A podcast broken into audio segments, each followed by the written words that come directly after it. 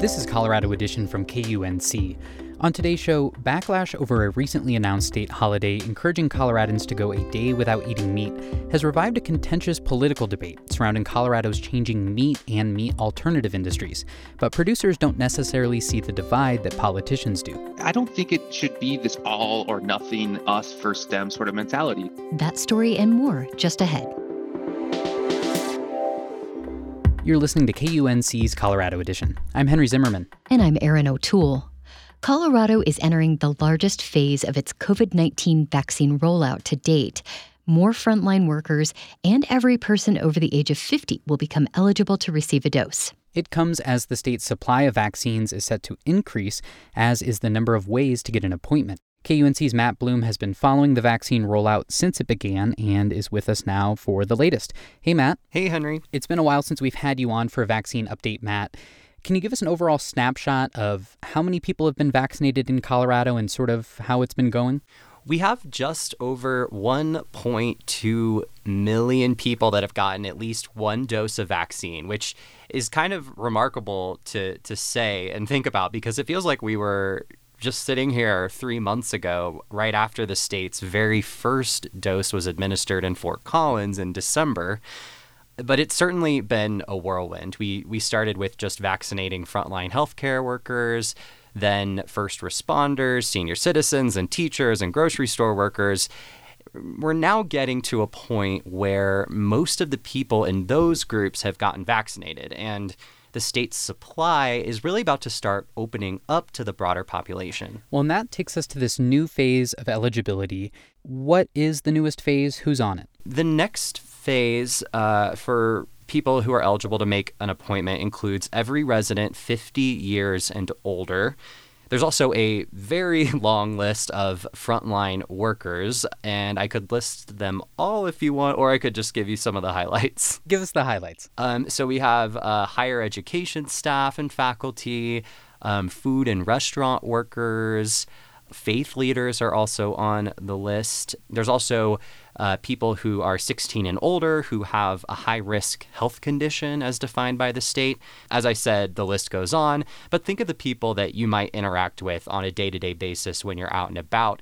This phase is really about targeting those folks in the community. Let's talk about vaccine supply. In a press conference earlier this week, Governor Jared Polis said he expects the state's weekly shipments of vaccines from the federal government to increase by a lot in the coming weeks. Let's listen to what he said first. Next week, Colorado will get about 3,000 additional doses of Pfizer and Moderna. Uh, we will also get about the same number of Johnson and Johnson next week as we did this week, about 7,000 doses. They expect that will increase the week after next. Uh, we expect that the vaccination supplies hitting the state will reach uh, the 400,000 per week level uh, by the end of April. 400,000 doses per week. Matt, that seems like a lot. What more can you tell us about it? These projections are all based on what the Biden administration has been telling states to expect from them and to prepare for on the ground. And the biggest change that we're seeing in Colorado in response to this is how a lot of these uh, extra vaccines are going to be administered. The state is opening up six new mass vaccination sites in Colorado Springs, Grand Junction, and Loveland, just to name a few.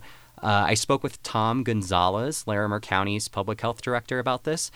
He says a mass vaccination site at the ranch should be opening up next week. It's mind boggling and exciting because the quicker we get herd immunity, and that's getting about 70 to 75 percent of our population vaccinated in northern Colorado and Colorado in the U.S., the more uh, quicker we are going to get to back to some normal life. And all those sites, when they're up and running, can each deliver about 6,000 shots per day. I wanted to ask about something we've talked about on the show a lot, and that's equity. We know that white residents are receiving a disproportionate amount of vaccines. Black residents, Hispanic residents, Asian American residents, all underrepresented. Is the state aware of these disparities and are they doing anything to address them? So, yes, uh, the biggest effort happening right now are these so called equity clinics. These are where the state reserves a small portion of its weekly shipment for pop up clinics in minority communities across the state. I actually attended one recently at Salud Family Health in Fort Collins and spoke with one of the organizers there, Johanna Ulloa. She is one of the founders of the BIPOC Alliance of Northern Colorado, and she says they're focusing on getting uh, seniors and community leaders in the Latinx community vaccinated they're trusted by other community members. So if they see that the community leaders are coming here, getting the vaccine, that they feel healthy afterwards, that it is an easy process to go through, it will inspire others to come and get the vaccine. So far, these clinics have moved the needle a little bit when you look at the data, but there's still a lot of work to do in this area. There's a big equity clinic happening this weekend at Sunrise Family Health just south of Greeley. Um, the organizers there hope to get 1,000 Latinx residents vaccinated during that. So there's certainly a lot of energy going into this and definitely something to watch in the coming months. Looking forward, Matt, what can you tell us about the eligibility timeline for the rest of Colorado as we get into the spring and summer? And do you have a satisfying answer to the question when can we expect things to get back to normal? So, on the eligibility front, the message coming from Governor Polis right now is that everyone 16 years and older should be able to make an appointment by mid April. So, that's about a month from now. It's important to note that the timeline has changed a lot over the vaccine rollout, so I would uh, expect and prepare for that to potentially change competition is also still really stiff, so it may take a while for you to actually get a slot if you want one. There's still a lot of uncertainties around when children will get access. That's another major point. And on the back to normal front, um, there are some encouraging signs that the vaccine is already having an impact. The latest data show uh, COVID 19 case rates in the 70 and up age group, which was one of the first to get vaccinated, remember, are now falling below rates in the population as a whole. And Governor Polis, along with local health officials, are saying that if that progress holds steady, we could start to see some of the major COVID 19 restrictions in Colorado start to go away this summer. Okay, we'll keep an eye on it. KUNC's Matt Bloom. Thanks. You're welcome. And if you're looking for more information on how to find a COVID 19 vaccine appointment, we have a free guide with locations in Greeley, Fort Collins, and Loveland available at our website. It's kunc.org.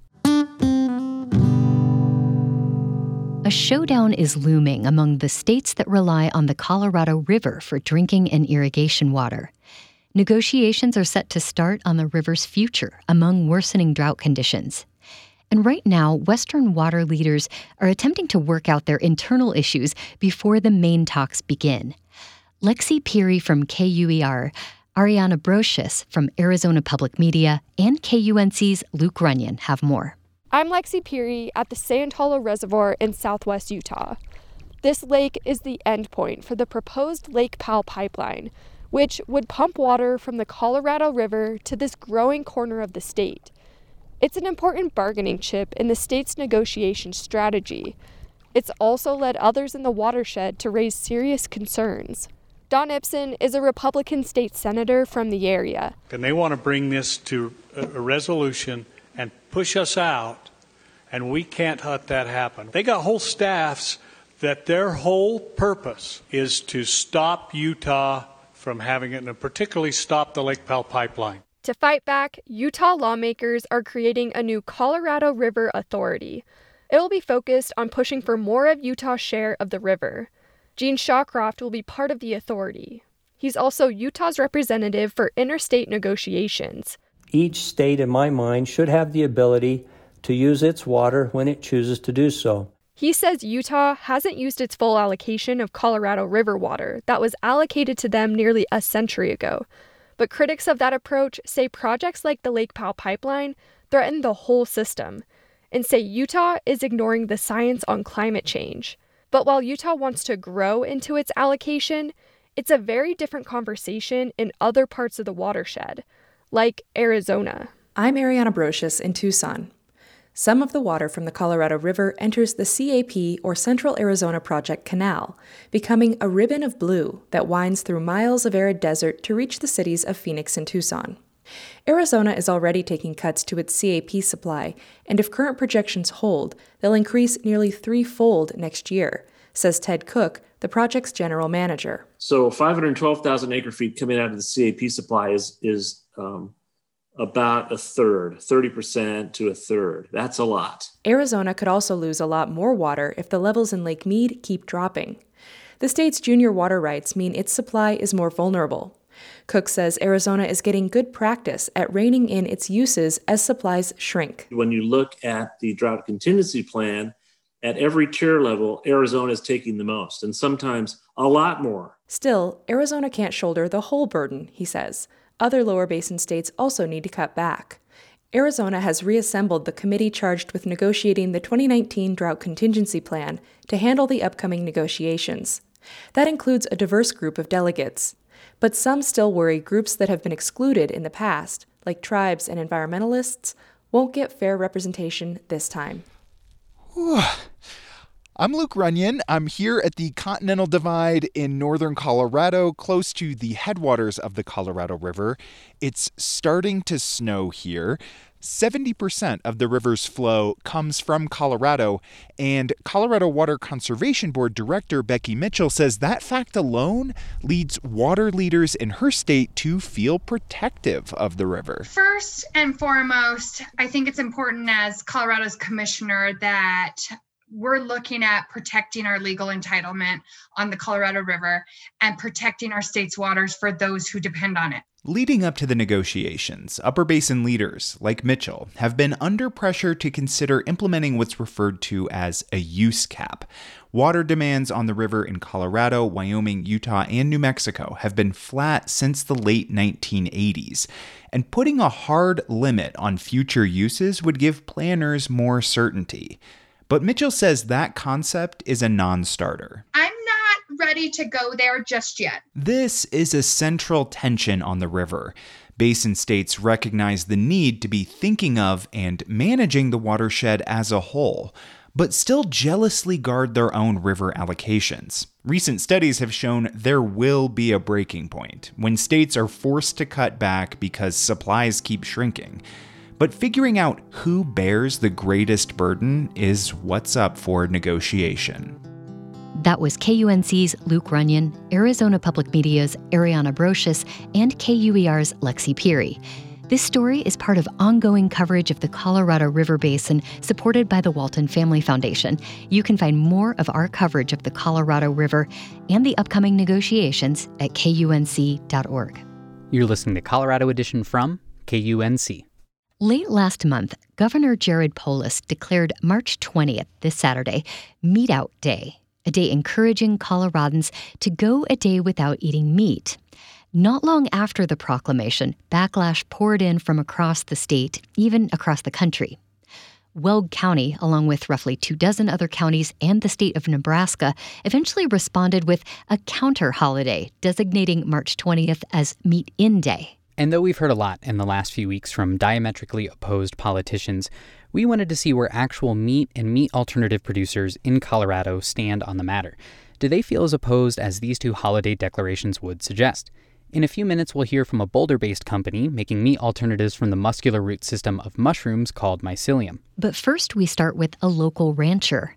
Aaron Rice is owner and operator of Jodar Farms, a sustainable pasture raised meat operation in Wellington. He's here with us to talk about the agriculture industry in Colorado and to share his thoughts on the meat free holiday. Aaron, thank you so much for joining us. Thanks for having me. Start by telling us a little bit about your farm. How big is it? What do you raise? Where does your operation fit in in the larger meat production landscape in the state? So we have run a small family farm just uh, just north of Fort Collins in Wellington. Um, we have about 70 acres that we're pasturing chickens, pigs, um, a little bit of lambs. We're, we're pretty small. So very different from the large feedlots that sometimes we drive past heading east, especially. No, not at all. Yeah, ours are much smaller. We're going to be doing a fraction of the, the number of animals. I understand you practice something called rotational livestock management, uh, sometimes also associated with regenerative agriculture. Explain what that's about. Yeah, so our practices are going to be based on rotating animals through the pastures and and letting the pastures rest between the animals being out foraging and, and taking advantage of of being outside. Our our mindset is to to really utilize the the natural habitat and try to create a system that really matches the way that the the animals, especially chickens and pigs, uh, are meant to be to be raised. I want to ask about your reaction to Governor Polis's declaration of a meat-free holiday and then what was your reaction to the backlash that we've seen against it? When I first heard about it, I kind of just, you know, went right off my back. I didn't think much about it. It was pretty indifferent. It doesn't bother me as much as I think it bothers others. It feels like it's just pandering to a certain part of his demographic that he's looking to gain some some political points with. I think it was a little short-sighted. Um, he could have used this as an opportunity to, instead of demonize the whole industry and the whole ranching industry, maybe he could have uh, said, "Hey, this is a great place for us to be supporting sustainable and regenerative agriculture." Clearly, some see a meat-free holiday and a, a push for more plant-based diets as a threat to the meat industry. Do you agree with that? Um, I mean, I can see where, where people would, would would find that and could make that connection. You do have to be on your, your guard a little bit as our industry has made it very difficult for small scale ag. To me, I didn't see it as a threat so much as, you know, this is just another day that they decided to to push some agenda. Um, you know, but I think unfortunately for them, it's uh, it's maybe created more attention for meat instead of vegetable based and, and plant based diets. One thing that puts sustainably raised meat out of reach for many Coloradans is the cost. It is, of course, a lot more expensive than conventionally raised meat.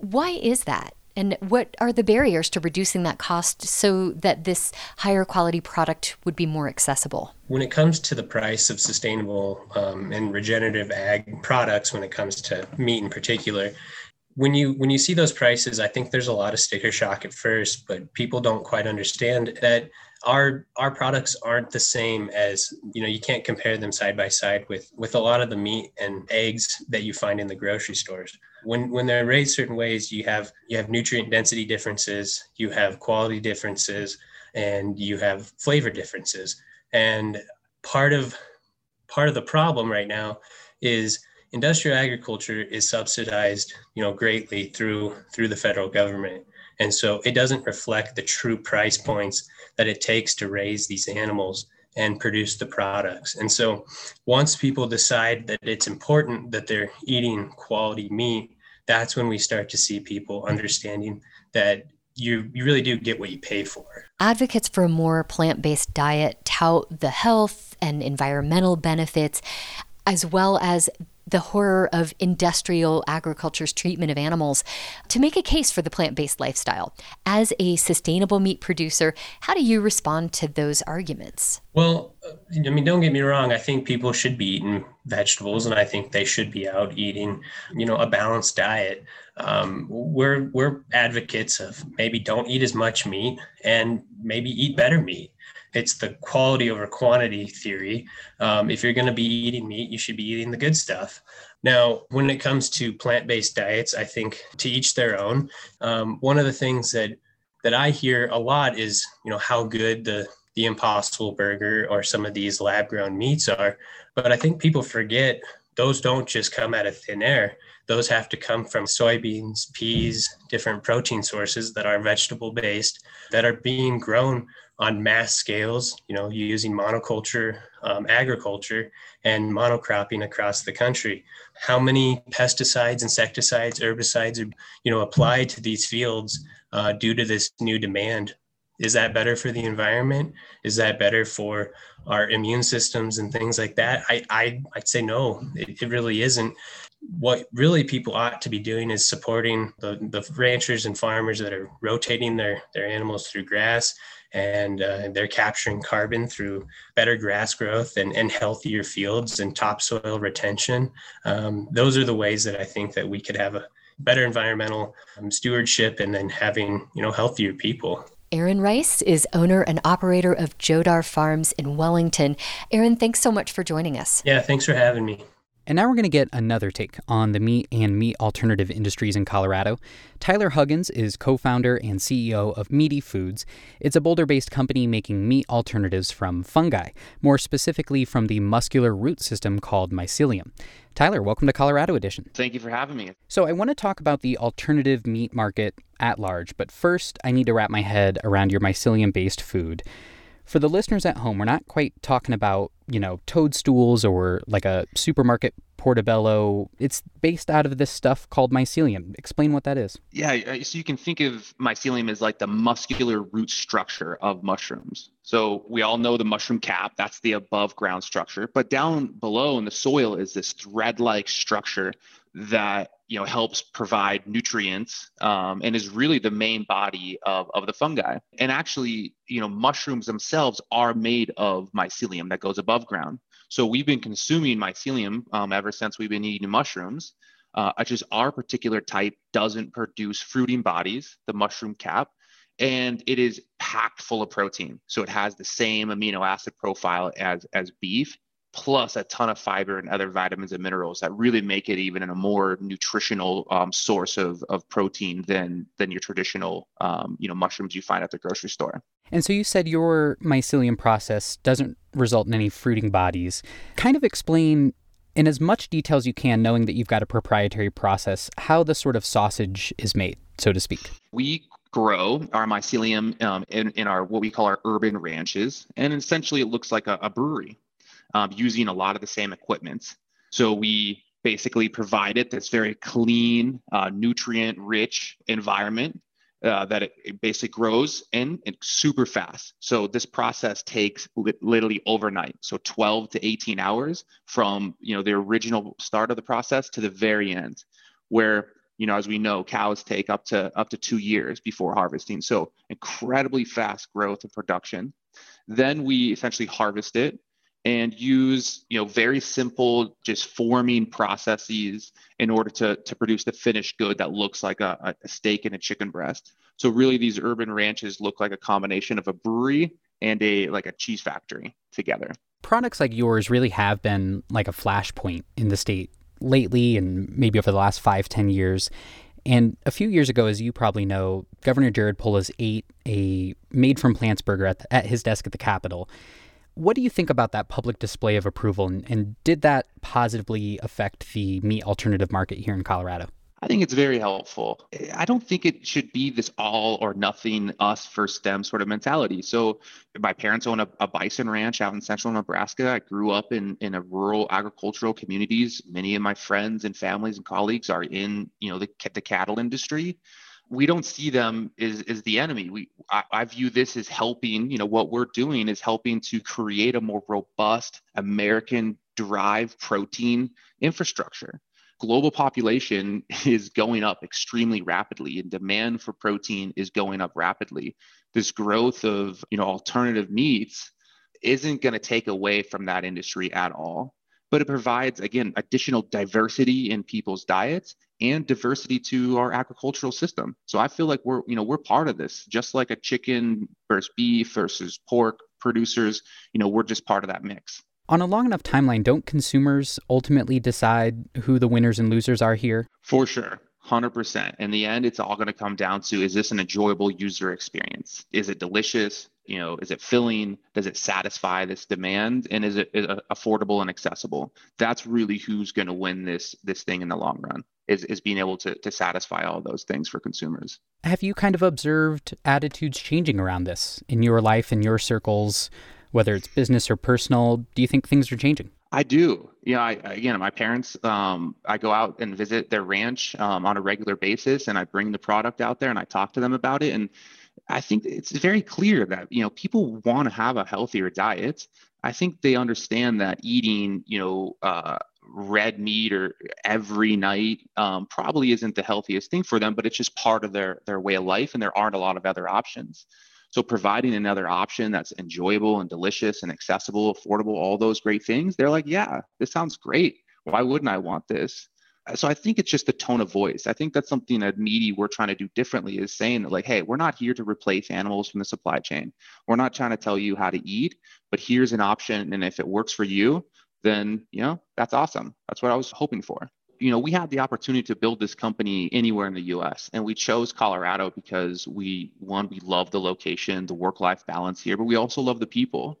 Ultimately, uh, you know what we're doing, we're hoping to benefit people, and we hope to benefit the the Colorado community. So like this is a colorado born company and we want to embrace that. So we're always looking to to help and engage with you know other folks in the colorado community. Tyler huggins is the co-founder and ceo of meati foods. Tyler thanks for talking with us. Thank you that's our show for today. On Monday, we'll hear why reported incidents of domestic violence across the country have increased during the pandemic. I'm Erin O'Toole. And I'm Henry Zimmerman. Our production staff includes Tess Novotny, Alana Schreiber, and Ray Solomon. Brian Larson is our executive producer. Thanks so much for listening. This is Colorado Edition from KUNC.